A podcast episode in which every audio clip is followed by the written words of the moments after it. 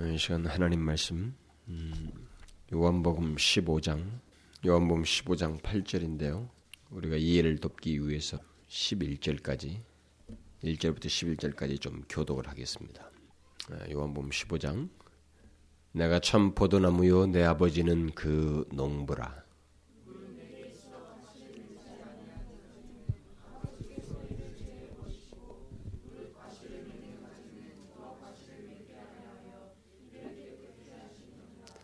너희는 내가 일러준 말로 이미 깨끗하였으니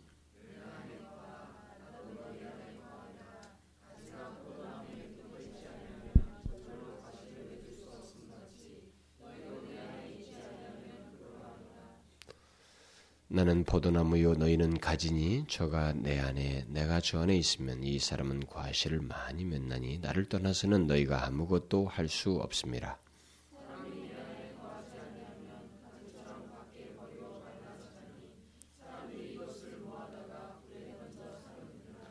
너희가 내 안에 거하고 내 말이 너희 안에 거하면 무엇이든지 원하는 대로 구하라 그리하면 이루리라.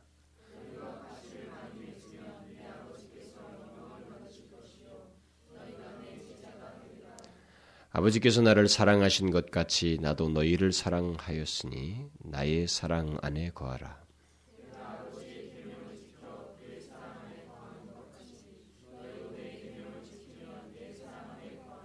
다 같이 읽습니다. 내가 이것을 너희에게 이름은 내 기쁨이 너희 안에 있어 너희 기쁨을 충만하게 하려 함이니라. 오늘 말씀은 그 8절 너희가 과실을 많이 맺으면 내 아버지께서 영광을 받으실 것이요 너희가 내 제자가 되리라라는 말씀입니다. 우리가 그 지난 시간에 음, 세례 요한의 삶에 나타난 하나님의 영광을 위한 삶의 어떤 한 모습을 어, 지난번에 살펴보았습니다.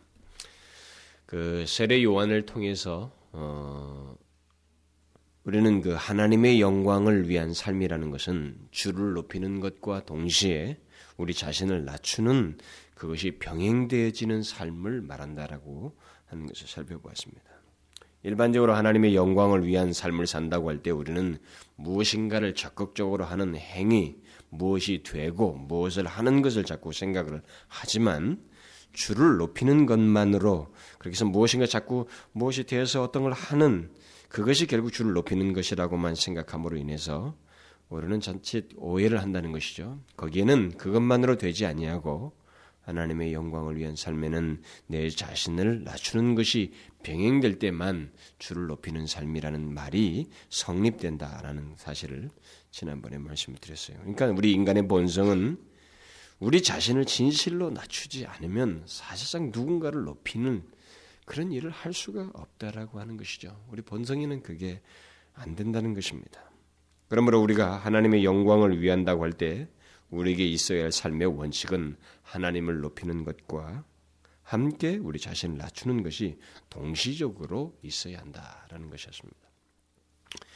이제 우리는 오늘 본문에서 하나님께 영광 돌리는 삶에 대한 또 다른 말씀을 이제 우리가 접하게 됩니다. 그것은 하나님의 영광을 돌리는 삶이라는 것은 신자들이 그들의 삶 속에서 열매를 맺어야 된다는 것입니다. 그리스도인으로서 특유하게 맺는 열매가 있다고 하는 것이죠. 그 열매를 많이 맺어야만이 하나님께 영광을 돌린다라는 하나님께서 영광을 받으신다는 것입니다. 주님은 포도나무 비유를 통해서 과실을 많이 맺는 우리 그리스도인의 삶을 두고 그것이 바로 하나님께 영광을 돌리는 삶이라고 말씀을 하고 있습니다. 열매 맺는 삶이 무엇이기에 그것이 하나님께 영광이 된다는 것인가? 왜 우리 우리의 삶 속에서 과실을 많이 맺으면 하나님께서 영광을 받으신다는 이런 말씀을 여기서 하셨을까? 우리는 이 같은 질문을 통해서 어, 열매를 맺음을 통해서 하나님께 영광을 돌려야 한다는 이 필연적인 주의 말씀을 어, 우리가 기억하고 영광을 위한 삶을 살아야 한다는 것입니다. 자, 이것을 알기 위해서 먼저 우리는 여기서 말하는 열매가 무엇인지를 알아야만 합니다. 그러니까 주님은 어떤 삶의 열매를 여기서 지금 말하고 있는지 그 열매에 대해서 우리는 뭐 여러 가지 다른 것을 많이 생각할 수 있겠습니다만은 주님께서 말씀하시는 그 의중을 알아야 됩니다. 무엇을 말하는 어떤 열매를 말하는지 우리들은 흔히 그리스도인들이 그 삶 속에서 맺는 열매라는 말을 하게 될 때 거의 직감적으로 어떤 행동을 생각합니다. 어떤 수고라든가 어떤 행동에 따른 결과 같은 것을 자꾸 예, 일차적으로 생각을 합니다. 그러니까 무엇인가 드러난 결과가 있으면 우리들의 수고나 행위들, 그 업적들이 있으면 그게 하나님께 예, 그게 열매이고 영광이 될 것이다라고 하는 이런 직감적인 생각을 우리가 하게 됩니다. 그러니까 삶의 열매라고 했으니까 당연히 우리가 살면서 드러낸 어떤 수고의 열매들이 아니겠는가. 특히나 교회 안에서 익히 들어온 것이 있기 때문에 뭐 전도라든가 이 봉사와 같은 어떤 활동들, 교회 안에서 막 열심히 일하고 또 그리스도인으로서 막 어떤 행동들을 사회에서 봉사라든가 무슨 뭐 구제든 어떤 기여가 기여도가 있는 어떤 행동들을 우리는 일차적으로 자꾸 생각을 한다는 것이죠. 그러나 오늘 본문은 사실상 그것이 일차적인 의미가 아닙니다. 일차적으로 그 같은 그리스도인의 행실들을 가리켜서 오늘 본문에서 열매라고 하고 있지 않습니다. 물론 어떤 문맥 속에서는 그리스도인의 그 활동이나 행실들을 열매라고 성경이 말한 것도 있습니다. 골로사서 1장 같은 걸 보면 주께 합당히 행하여 선한 일에 열매를 맺게 하신다라는 말이 있습니다. 그러니까 열매는 열매인데 주께 합 마땅히 행한다고 그랬기 때문에 무엇인가 선한 일에 열매를 맺는 것, 그 행함으로써 열매를 맺는다는 그런 말이 성경에 있어요. 또 마태복음 5장 같은 게 보면은 그 열매라는 말을 쓰고 있지는 않지만 너희 착한 행실을 보고 하늘에 계신 너희 아버지께 영광을 돌리게 하라. 많은 사람들이 너희들의 착한 행실을 보고 영광을 하나님께 돌리게 하라. 그래서 무엇인가 사람 그리스도인들의 행실을 통해서 드러난 것 이것을 가지고 하나님께 영광을 돌린다라고 하는 그래서 행실이 강조되는 그런 내용들이 성경에 있습니다. 그러나 오늘 본문에서 말하는 열매의 일차적인 의미는 우리의 수고나 행위 같은 것이 아닙니다. 그리고 성경을 보게 되면 성경에 나와 있는 많은 열매들의 대부분은 일차적인 의미는 우리의 행위가 아니에요. 행위적인 것이 아닙니다. 물론 수고와 행실이 오늘 본문 속에도 포함은 되어 있습니다. 그러나 일차적인 의미는 그게 아니에요. 오늘 본문은 우리들의 어떤 행실이 있게 하는 내적인 성품을 얘기합니다. 어떤 행실을 유발시키는 행실이 있게 하는 내적인 성품을 얘기해요. 어차피 열매는 보이는 것이기에 보이는 증거가 있어야 한다는 면에서 최종적으로 어떤 행실이나 수고와 같은 것들 그리고 우리가 열심히 활동함으로써 나타나는 어떤 결과들을 두고 한다고 말할 수 있습니다. 그러나 오늘 본문에서 말하는 열매의 일차적인 의미는 그게 아닙니다.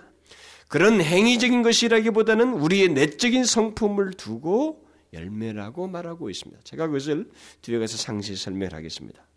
먼저 여기서 우리가 생각해야 할 것은 우리가 하나님께 영광 돌리는 삶을 생각하게 될 때 그것을 너무 행위적으로 생각하는 그 습관을 조금 고쳐야 된다는 겁니다. 그것을 조금 바꿔야 돼요. 거의 그리스도인들은 백발백중 그렇게 생각합니다. 그리스도인들은 하나님께서 영광을 받으신다는 것, 그리고 우리 그리스도인의 삶의 열매라는 것을 자꾸 행위적인 것으로 생각을 하려고 합니다. 그렇게 생각하다 보니까 많은 그리스도인들이 자신들의 삶 속에서 행해지는 수고와 봉사를 너무 결과 중심적으로 보게 됩니다. 마치 군발의식이에요. 결과만 좋으면 끝인 겁니다. 거기에 행위적인 그 결과에 이르게 됐던 동기라든가 이런 것들이 쉽게 정당화돼 버리는 거죠. 어떻게 돈 벌어서라도 돈을 많이 벌어서 교회에다가 뭘 내면 이게 앞으로 많은 큰 일을 할 것이다. 그래서 젊은이들이 옛날에 젊은이들이 그랬어요. 제가 청년기에 중고등부 대학 시절에는 음, 우리 친구들이 자기들은 어, 사업을 해가지고 돈을 많이 벌어서 장로해서 뭐 교회를 열심히 하겠다. 그냥 자꾸 뭐 거기에 어떤 순수한 것이라든가 이런 것은 생각 안 씁니다. 왜 행위적인 결과만을 가지고 그것만 있으면 하나님께서 영광을 받으실 것이라고 하는 이런 논지를 우리가 굉장히 강하게 가지고 있어요. 그런 행위들이 어떤 뿌리에서 나와야 하는지에 대해서는 생각을 안 씁니다. 오늘 본문이 그걸 지금 지적하는 거예요. 열매가 무엇인지를 새롭게 정의해 주는 것입니다. 만일 그 같은 행위적인 결과만을 가지고 열매라고 생각한다면 이런 문제가 생겨요. 나이가 많아서 늙은 사람들이나 병들어서 활동을 잘 하지 못하는 그런 병석에 있는 사람들, 그런 사람들은 그들의 삶을 통해서 하나님께 영광을 도무지 돌릴, 돌릴 수가 없다는 것입니다. 또, 잘못된 동기나 뜻으로 많은 일을 하고 수고를 하여서 성과만 있으면 그것이 결국 하나님께 영광을 돌리는 것이라고 하는 세상적인 논지가 교회 안에 만연해지는 거예요. 그러니까 이런 오해는 결국 오늘 본문의 열매를 너무 행위적인 것으로만 해석한 것에서 생겨난 것입니다. 한마디로 주님께서 말씀하신 여기 포도나무 비유를 정확하게 이해하지 못해서 생겨난 일입니다. 오늘 본문을 자꾸 그런 식으로 갖다가 많이 썼어요. 이 8절을 사람들이요. 근데 오늘 본문에서 아버지께서 영광을 받으시는 그 과실은 가지에서 독단적으로 맺는 열매가 아닙니다. 이 열매는 아주 분명한 뿌리 그리고 분명한 루트가 있습니다. 열매가 맺게 되는 루트가 똑같이 있습니다. 그러니까 정직하고 진실한 어떤 근거를 가지고 있습니다. 이 열매는 포도나무라고 하는 열매를 맺게 하는 본체와의 관계에서 맺는 열매입니다. 그러니까 그걸 이 본체를 생각하는 가운데서 열매를 생각해야 하는 것입니다. 그래서 주님은 그것을 시종일관 이 비유에서 말씀을 하시는 거예요. 가지가 포도나무에 붙어 있지 아니하면 절로 과실을 맺을 수 없음 같이 너희도 내 안에 있지 아니하면 그러하리라. 나는 포도나무에 너희는 가지니 저가 내 안에 내가 저 안에 있으면 이 사람은 과실을 많이 맺나니 나를 떠나서는 너희가 아무것도 할 수 없습니다. 사람이 내 안에 거하지 아니하면 가지처럼 밖에 버리워 말라지나니 계속 포도나무라고 하는 본체를 통한 생명, 열매 이것을 얘기하고 있습니다. 결국 포도나무 본체이신 예수 그리스도와의 관계에서 열매를 얘기하고 있다는 것입니다. 이 비유의 초점은 가지들이 열매를 맺는 그 열매는 가지들이 맺는 열매는 스스로 떨어져서 떨어져 있어서 독단적으로 맺는 것이 아니고 포도나무 본체로부터 모든 양분을 얻어서 맺게 된다고 하는 이 단순한 사실을 굉장히 강조하고 있습니다. 그렇게 볼 때 우리 그리스도인들이 맺는 열매란 우리와 그리스도와의 연합의 산물이라는 것입니다. 음? 이 사실을 깨닫는 것이 이 비유에서 굉장히 중요한 거예요. 우리 그리스도인의 열매의 발원지는 예수 그리스도입니다.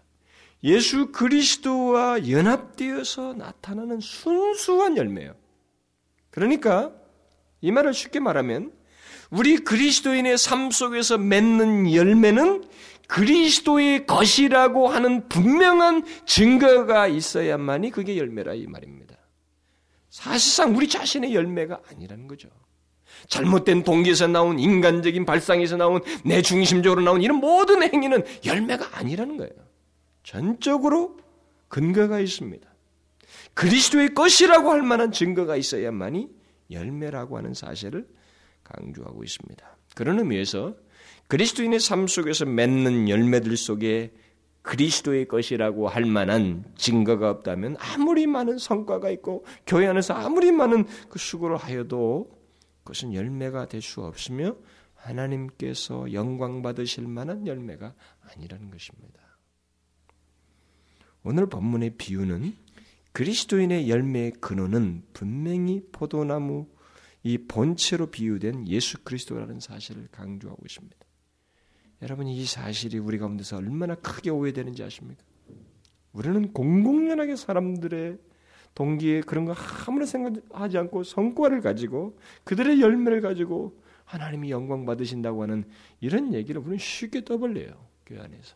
그걸 칭찬해주고. 아닙니다. 철저하게 그리스도의 것이어야 돼요. 그거 아니면 열매 아닙니다. 그러므로 이 비유를 제대로 적용해서 설명을 한다면 포도나무라는 본체에 붙어 있는 가지에서 포도나무에서 포도를 맺듯이 포도라는 열매를 맺듯이 예수라는 본체에 연합되어 있는 그리스도인에게서 맺는 열매는 결국 예수 그리스도라는 거예요. 예수 그리스도라는 거지. 우리가 아니라는 거예요. 예수 그리스도예요. 포도나무에서 포도, 사과나무에서 사과 나오듯이 그리스도라는 나무 결국 나무를 비유된 포도나무를 비유된 예수 그리스도는 본체에서 나온 열매는 그와 연합된 우리를 통로해서 그냥 나올 뿐이지 그 열매는 결국 예수 그리스도라 이 말입니다. 이것이 굉장히 중요한 거예요. 결국 이 말이 무슨 말이에요? 그리스도인의 삶 속에서 맺는 열매는 온통 예수 그리스도의 모습이 나와 있어야 된다는 거죠. 어떤 예수 그리스도의 모습이에요? 결국은 예수 그리스도의 성품입니다. 아까 제가 내적인 거라고 그랬죠? 예수 그리스도의 성품이에요. 바로 이 과실을 많이 맺을 때 예수 그리스도의 성품이라고 하는 열매가 우리 가운데서 많이 맺혀질 때 하나님께 영광이 돌려진다는 것입니다. 행위는 이차적이에요. 성품이 드러난 행위를 얘기하는 것이지 여기서는 온통 열매를 성품적인 것으로 얘기하고 있습니다. 성품이에요. 단순히 행위적인 것을 말하지 않습니다. 그리스도적인 성품이 우리의 삶 속에서 그리스도의 모습, 그리스도의 사랑, 그리스도의 인내, 그리스도의 온유하심 이런 성품이 우리 삶 속에 나타날 때 이것을 열매다. 이렇게 이렇게 볼 때 성령의 아홉 가지 열매가 이해가 되는 것입니다. 그 열매들은 뭐예요? 온통 성품이에요. 그렇죠? 사랑, 희락, 화평, 온유, 절제, 모습 다 성품이에요. 제가 성령의 아홉 가지 열매를 이것을 성령의 열매라고 말했을 때 한동안 이게 납득이 안 됐습니다. 왜냐하면 열매라고 하는 이 인식이 저 속에 뭐가 들어와 있냐면 항상 행위적으로 들어와 있었거든요. 성품이라는 생각을 못 했습니다. 여기서 답이 되는 거예요, 사실은. 이 포도나무 위에서 답이 내어지는 것입니다. 그러니까 누가 어, 떤 행실을 했느냐, 어떤 활동과 수고를 했느냐는 것보다 더 중요한 것은 그 속에 예수 그리스도의 성품이 나타났느냐라는 것이 더 중요하다는 사실. 그것이 바로 열매라는 것입니다. 이런 열매는 비록 활동을 많이 할 수 없는 노인들이나 병석에서 오래도록 누워있는 그런 환자들에게도 얼마든지 맺혀질 수 있어요. 죽어가면서도, 몸이 몹시 쇠약하면서도 그들은 마치 주님이 그들 안에 거하신 것처럼 주님의 품성을 드러낼 수 있어요. 그게 바로 열매입니다. 얼마든지 그럴 수 있어요. 노인네라 할지라도 비록 젊은이처럼 활동을 많이 못한다 할지라도 그들에게는 예수의 성품이 나오는 거예요. 예수의 온유하심과 예수의 사랑과 그런 것을 그들의 성품을 드러냄으로 인해서 그게 결국 열매라는 것입니다. 그것을 통해서 하나님께서 영광이 돌려줄 수 있다는 거예요. 그리스도인의 삶 속에서 예수 그리스도의 모습, 곧 그의 성품과 기질이 나타난다는 것 자체가 여기서 말하는 열매라는 사실을 우리가 기억해야 됩니다. 오늘 본문은 바로 그 열매를 많이 믿, 그 같은 열매를 많이 믿게, 많이 맺게 될 때, 많이 맺게 될 때, 하나님께서 영광을 받으신다는 사실을 강조해주고 있어요. 근데 성경에 보면 그리스도인의 열매를 성품으로 말하는 것이, 말하는 것이 참으로 많습니다. 그리고 거의 다예요. 여러분이 보시면 빌립보서 같은 거 보면은 바울은 우리 그리스도인들을 통해서 나타날 열매를 말하면서 예수 그리스도로 말미암아 의의 열매가 가득하여 하나님의 영광과 찬송이 되게 하시기를 원하노라 이렇게 말해요. 무슨 예수 그리스도로 말미암은 의의 열매예요. 이 의가 예수 우리 그리스도인의 삶 속에 나타나는 열매이지만 그게 예수 그리스도로부터 난 의의 열매, 의의 모습이고 의의 성품이에요. 의의 열매인 것입니다. 그것을 인하여서 하나님의 영광과 찬송이 되게 하시길 원한다고 말하고 있어요. 또 그리스도인들에게 있는 사랑을 이야기하기 위해서 주님은 내가 너희를 사랑한 것 같이 서로 사랑하라고 하면서 우리에게 요구하는 사랑을 주님이 사랑하셨던 아가페 사랑을 그 단어를 계속 써요. 여러분이 요한일서에 보면 아가파오라는 그 동사, 아가페적인 사랑을 하라고 하는 동사가 계속 나옵니다. 특히 고린도전서 13장에 묘사된 사랑은 그리스도인들에게 있어야 하는 사랑을 얘기하는데 그것은 천국 가서 가질 사랑이 아니고 이 땅에 살면서 있어야 할 사랑을 얘기합니다. 근데 그게 뭐예요? 아가페 사랑을 그리스도의 성품을 얘기합니다. 이게 주님의 사랑을 얘기하는 거예요. 여기 우리가 오늘도 읽었습니다만은 구절에 보면 아버지께서 나를 사랑하신 것 같이 나도 너희를 사랑하였으니 나의 사랑 안에 거하라. 그죠? 그리스도인에게 있는 사랑은 바로 그리스도의 사랑이에요. 그게 그리스도의 한 성품인 것입니다. 또 주님은 그리스도인에게 있는 기쁨, 일종의 또 다른 말로 바꾸면 희락이라고도 할 수 있죠. 그것을 주님 자신의 기쁨이라고 말씀하시면서 그것을 오늘 본문에서도 말해요. 내 기쁨이 너희 안에 있어 너희 기쁨을 충만케 하렵니다. 우리 그리스도의 안에 있는 기쁨은 결국 주님의 성품이에요. 성령의 아홉 가지 열매에서 나오는 희락이라고 하는 그것이 이 기쁨이랑 같은 맥락이에요. 그것이란 말이에요.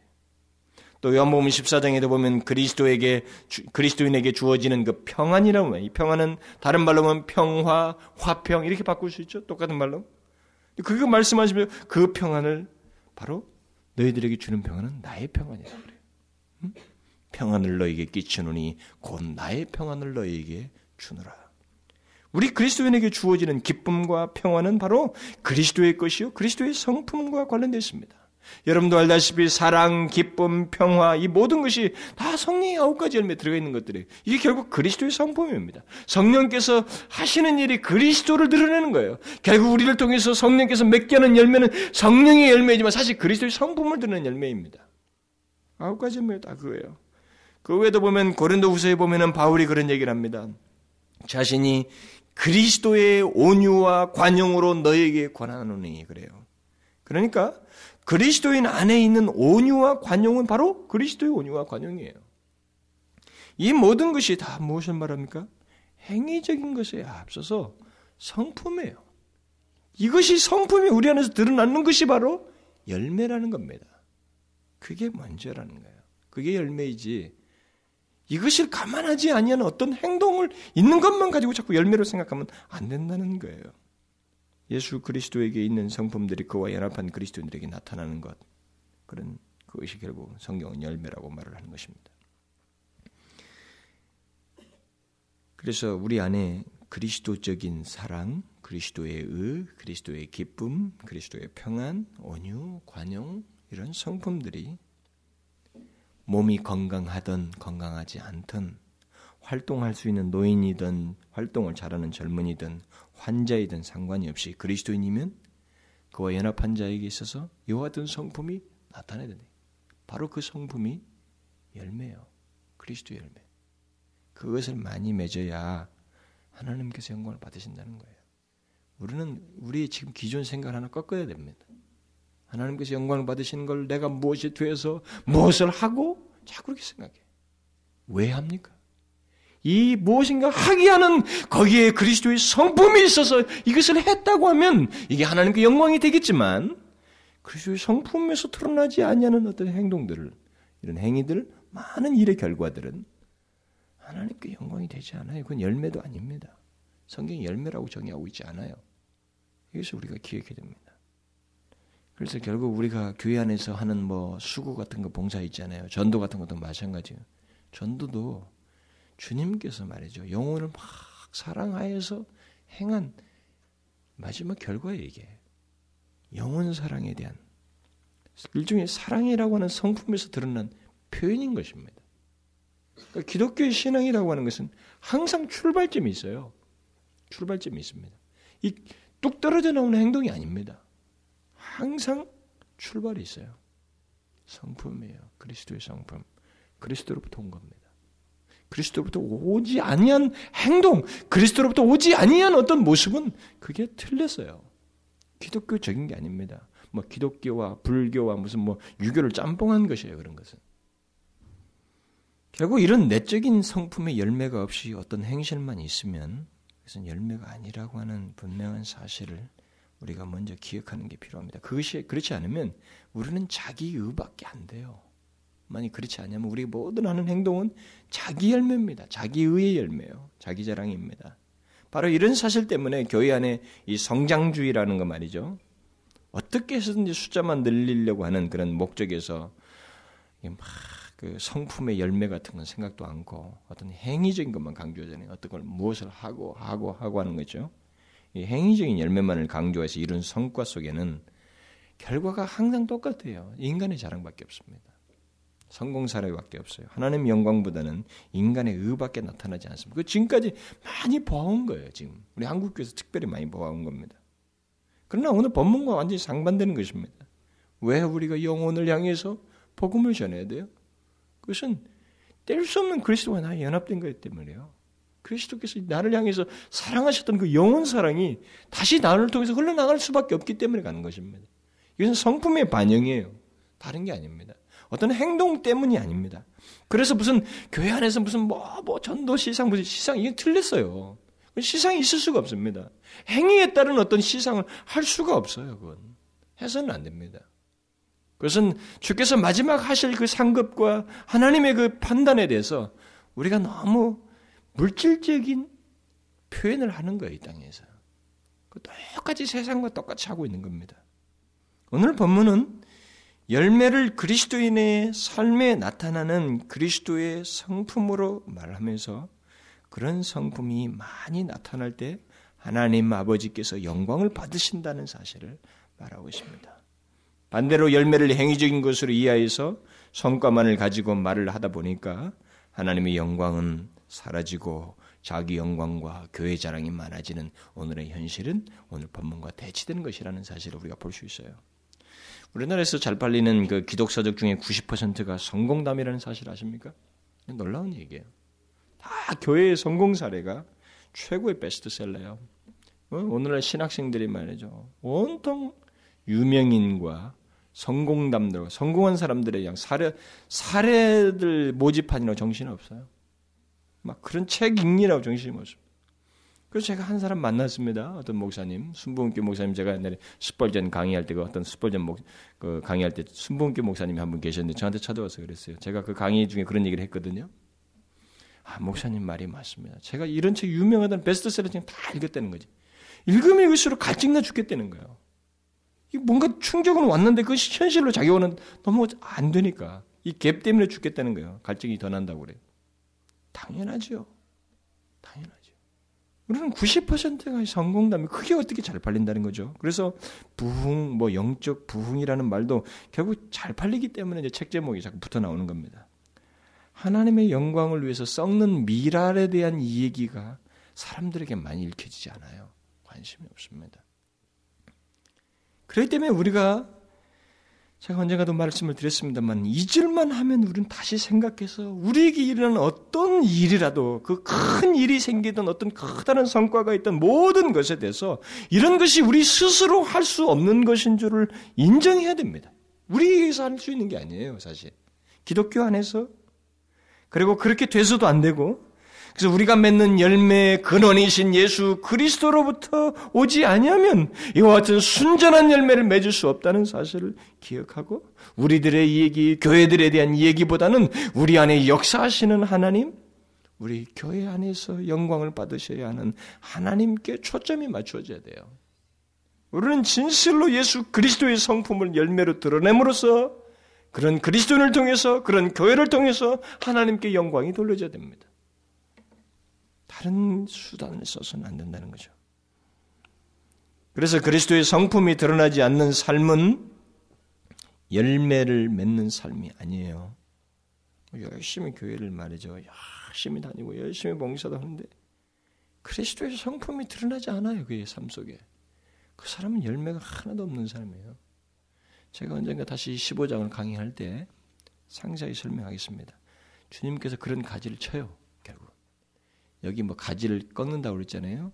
물은 내게 있어 과실을 맺지 아니하는 가지는 아버지께서 죄 버리신다고 그랬잖아요. 이게 그, 넌 크리스천 얘기가 아니에요. 크리스천이에요. 내게 있어. 그러니까 주 안에 있는 사람을 얘기하는 겁니다. 그런데 열매가 없어요. 주께서 가지를 꺾으셔요. 하나님 아버지께서 꺾습니다. 여기는 꺾으시는 분은 아버지예요. 나중에 이것을 언젠가 상세히 얘기할 기회가 있을 겁니다. 물론 그리스도인의 성품이 우리 안에서 나타나게 될 때 그것은 우리의 마음과 생각의 영역을 넘어서서 결국은 말과 행실로 나타나야 됩니다. 나게 돼 있죠? 돼 있어요. 우리 그리스도인의 봉사와 수고와 모든 행실은 그 행실 자체가 목적이 아니기 때문에 그 성품이 있으면 당연히 그렇게 되게 돼 있습니다. 그렇다고 해서 어떤 사람은 이런 설교를 들으면 어 그러면 성품이라고 했으니 행실은 아무것도 아닌가 보다. 근데 그게 분리가 불가능해요. 그런 성품이 있는 사람들에게 행실이 나타나는데 그 행실이 단지 목적이 아니고 진실하다는 겁니다. 예수의 냄새가 너무 진하게 나타난다는 거죠.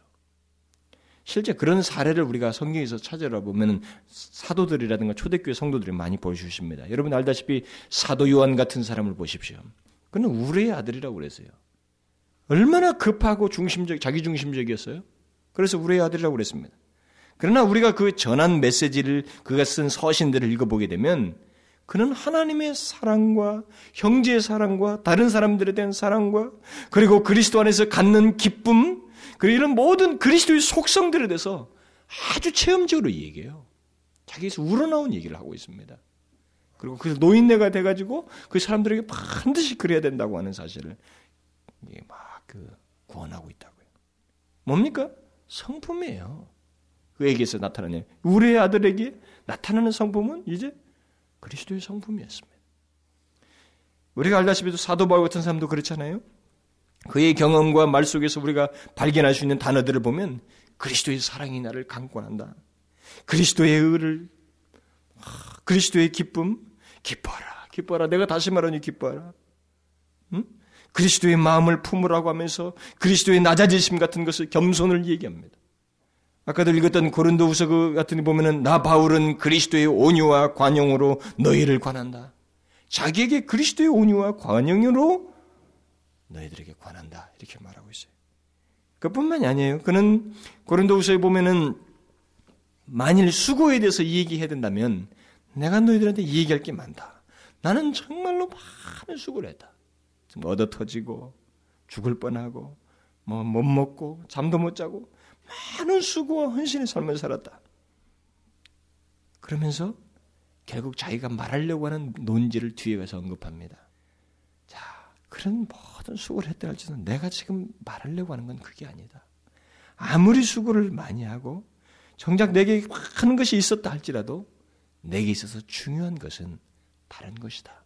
라고 하면서 말을 하는데 그게 성품이에요. 뭐라고 말하냐면 이 외의 일은 그러니까 그 모든 수고는 고사하고 오히려 날마다 내 속에 눌리는 일이 있으니 모든 교회를 위하여 염려하는 것이다.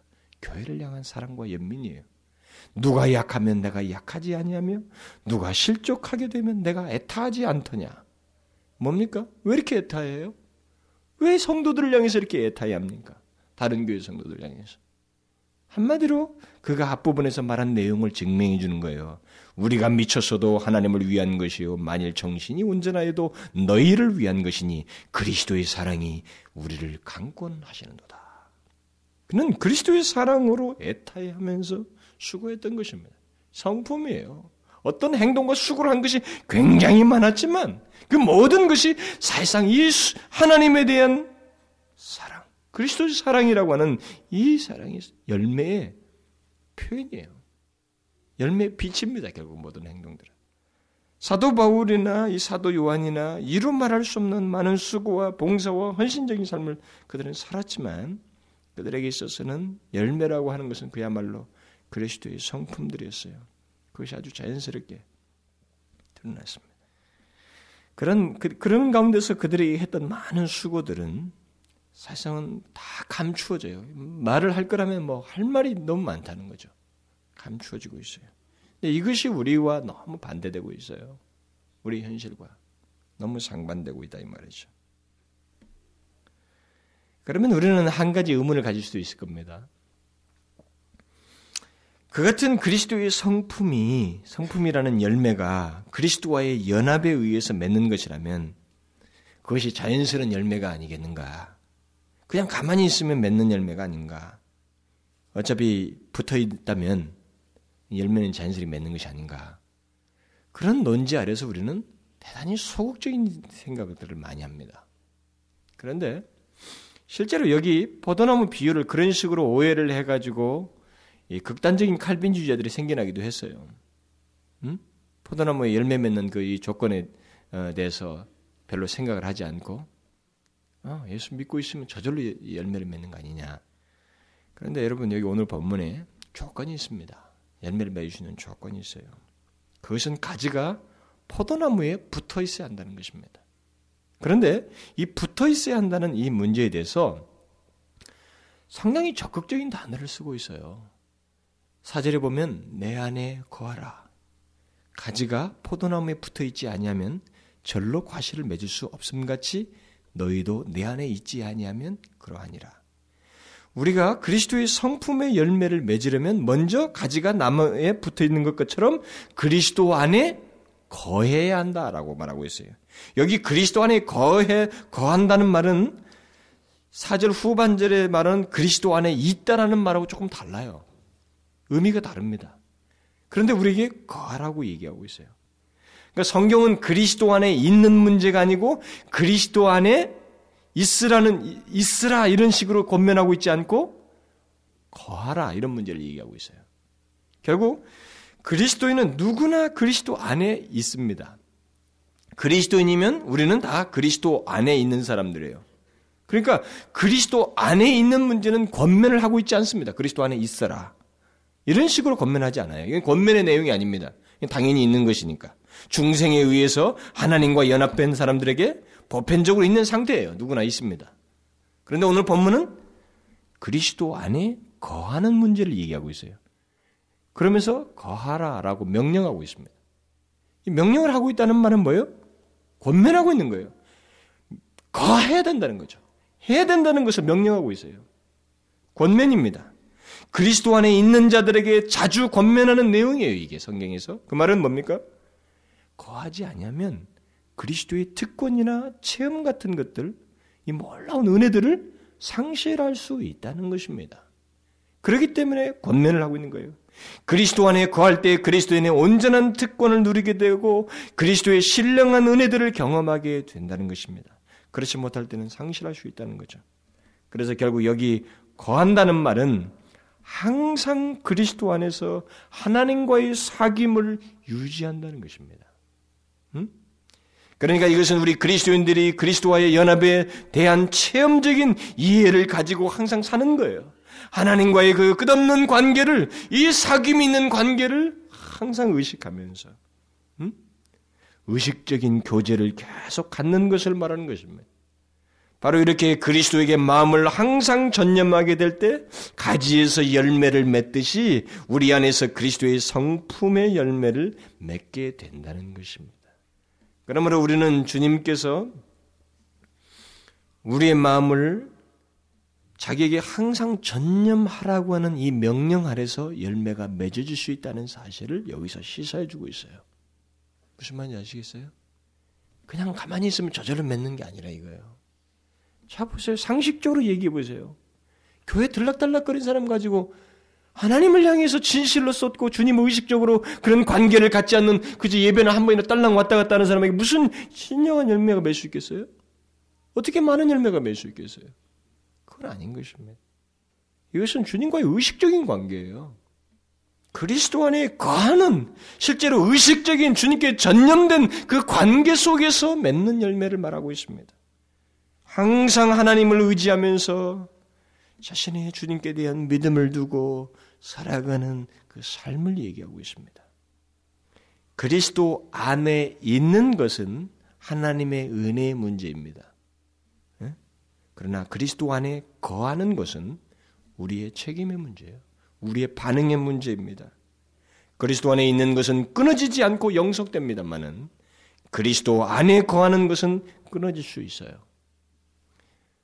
우리가 이절에서도 보는 것처럼 과실을 맺지 아니하는 가지는 아버지께서 재버리신다고 그랬어요. 이런 문제가 있어요. 그러므로 우리는 그리스도 안에 거하기를 힘써야 한다는 것입니다. 다시 말하면 주님과의 의식적인 교제를 갖기를 원하고 주님께 의식적으로 의존하는 주님에 대한 신뢰의 관계를 갖고 있어야 된다. 그런 삶을 살아야 한다는 거죠. 거기서 열매를 맺을 수 있다는 겁니다. 거기서 그리스도의 성품이 드러난다는 거예요. 주님에 대한 의식이 없는데 무슨 거기서 그리스도의 성품이 드러나겠어요? 우리에게 들어오는 의식이 주로 뭔데요? 이 세상이에요. 먹고 사는 겁니다. 속된 것밖에 없어요. 그런 의식을 가지고 살아가는 사람들에게 있어서 그것이 지배적인 사람에게서 그리스도의 성품이 어떻게 나오겠어요? 이건 아닙니다. 지속적인 주님에 대한 의식, 주님을 따르고 주님을 신뢰하는 그런 의식적인 관계 속에서 맺어지는 열매를 말하고 있습니다. 그런 가운데서 그리스도의 성품이 맺어진다는 것이죠. 여러분들이 바울이 썼던 그리스도와 관련해서 썼던 많은 단어들을 보면 굉장히 충격적인 말을 많이 보게 됩니다. 그는 그리스도로 말미암아 그리스도로 말미암아 그리스도께서 하면서 계속 그리스도로 말미암은 자기의 삶의 영역들을 다 묘사해 주고 있어요. 그리스도께서 나로 말미암아 역사하게 하신 일. 자기 안에서 무엇인가 일어나는데 그게 그리스도께서 나로 말미암아 하신 것이라고 말하고 있어요. 그리스도께서 내 안에서 말씀하시고 결국 자기가 말하고 있었어요. 그리스도께서 내 안에서 역 말씀하시고 그리스도께서 내 안에서 역사하사 그리스도께서 내 안에 사신 것이라 내게 능력 주신 자 안에서 모든 것을 할 수 있다.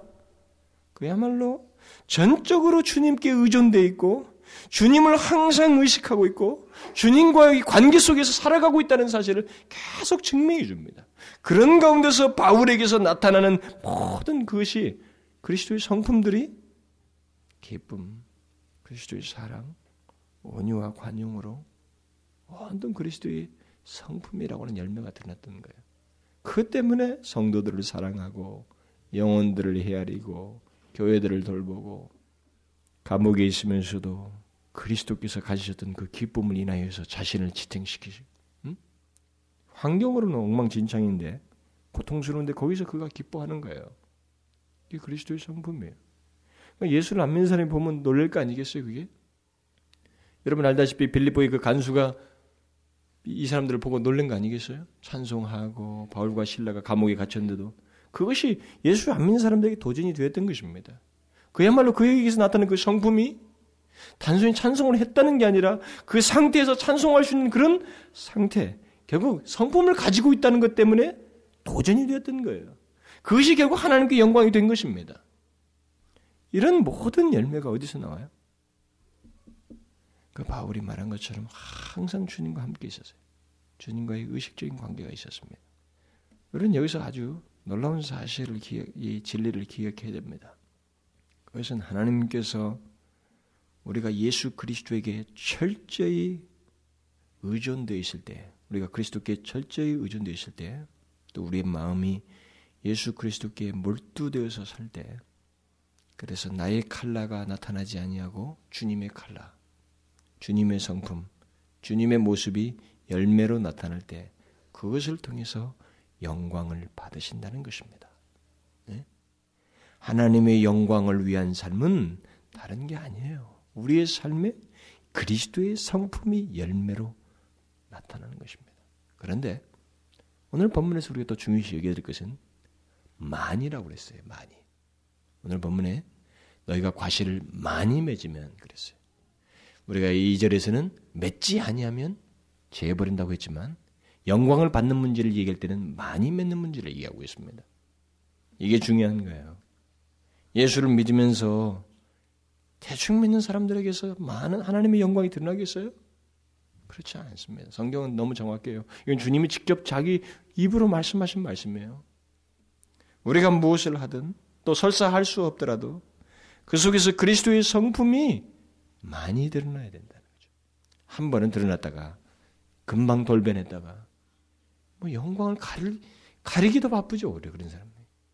그리스도인에게 있어서는 우리가 수고를 하고 행실도 하고 많은 것들이 드러나겠지만 그런 것들을 가능케 하는 예, 주님의 성품이 많이 드러나요. 왜 봉사해요? 주님의 사랑. 왜 구제합니까? 주님의 연민, 주님의 마음, 주님의 사랑. 이 성품의 의색이 들어자고 이것이 많이 드러날 때 하나님께서 영광을 받으신다는 것입니다. 우리가 그러니까 예수를 믿을 때 다소 이런 부분에 대해서 진실하고 그 진실하다는 말은 때로는 적극적이라는 말도 됩니다. 진실하다는 말은 진실하기 때문에 적극적인 거예요. 여러분이 성경을 보시면 구약에서 보실 때 하나님을 그렇게 보시면 알아요. 하나님이 주의 백성들에 대해서 대단히 진실하십니다. 대단히 진실하셔요. 그래서 신실하신 하나님 이런 말이 신명기에 나오잖아요. 신실하셔요. 대단히 진실해. 근데 그 진실하신 것 때문에 주님이 몰라야 하지 않아요. 가만히 있지 않습니다. 굉장히 적극적으로 와요. 이스라엘 백성들. 너희들 왜 이러냐 말이에요. 왜 이렇게 범죄하는가? 계속 적극적으로 다가오십니다. 그래서 건져내시고 건져내시고 그래서 경고에 붙들어 다시 세우고 계속 적극적이에요. 진실하다는 것은 하나님 앞에 대단히 적극적이다는 말이 또 포함되어 있는 거예요. 진실이 없는 적극적인 것은 가증한 것이지만 성경이 말하는 주님의 성품 속에서의 진실함은 대단히 적극적인 것입니다. 소극적일 수가 없어요. 아, 저는 예수 믿으면서 왜 열기가 식는가라는 문제도 이런 것과 관련된 겁니다. 왜 그럴까? 왜 주님을 향해서 그러지 못할까? 여러분 기억하십시오. 우리는 하나님의 영광을 위하여 살고 하나님의 영광을 드러내기 위해서 있는 존재입니다. 그런데 그 일을 가능하게 하는 것이 결국 우리 삶 속에 그리스도와 연합했다고 하는 증거가 드러나야 되는 거예요. 그 증거는 바로 그리스도의 성품이 나를 통해서 드러나는 것이.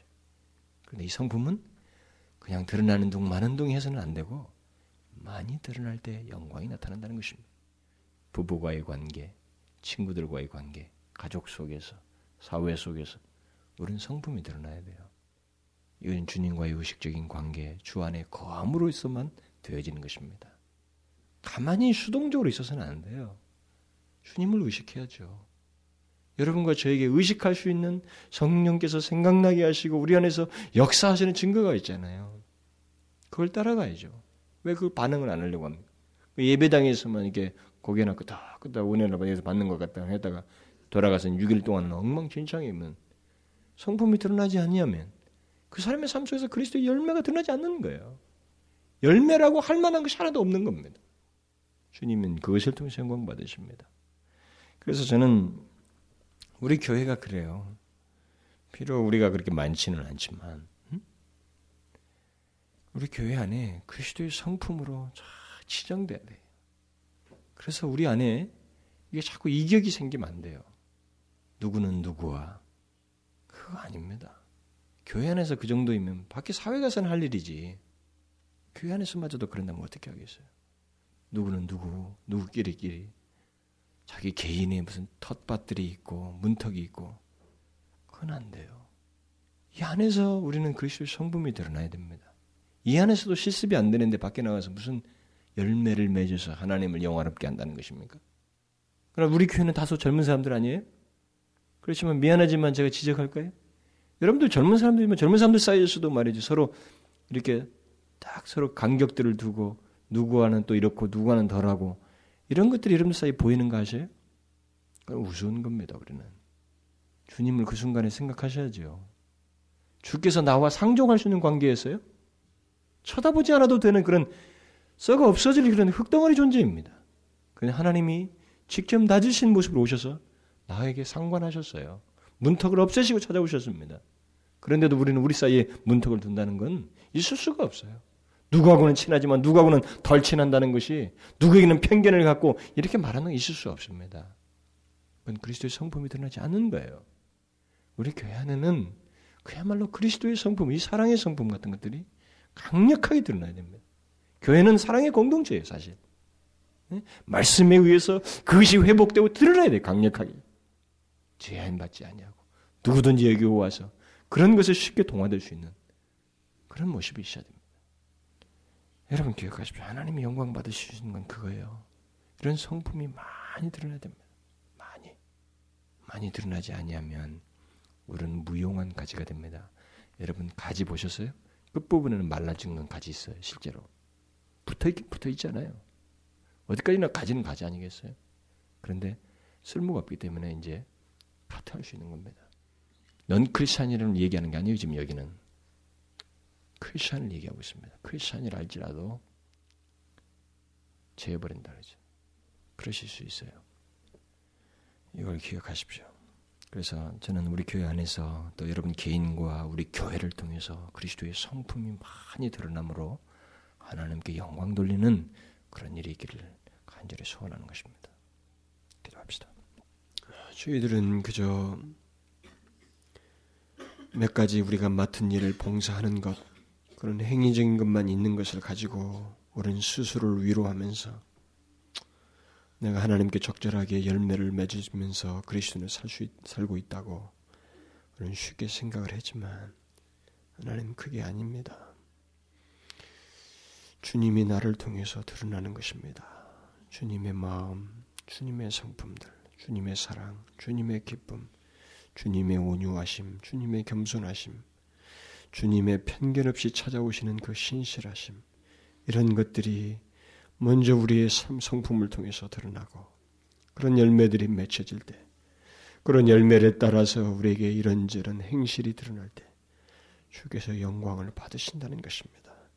오 아버지여, 이것을 한두 가지가 아니라 많이 맺어야 주께 영광이 된다 했사온즉 우리가 이것을 기억하고 우리를 통하여서 바울이 말한 것처럼 그리스도께서 나로 말미암아 말씀하시고 역사하시고 주의 성품이 드러나고 모든 것이 나를 통해서 주, 주님의 모습이 다 우리 관계 속에서 드러나게 하셔서 또 우리 교회를 통해서 드러나게 하셔서 주님 영광을 스스로 받으시옵소서.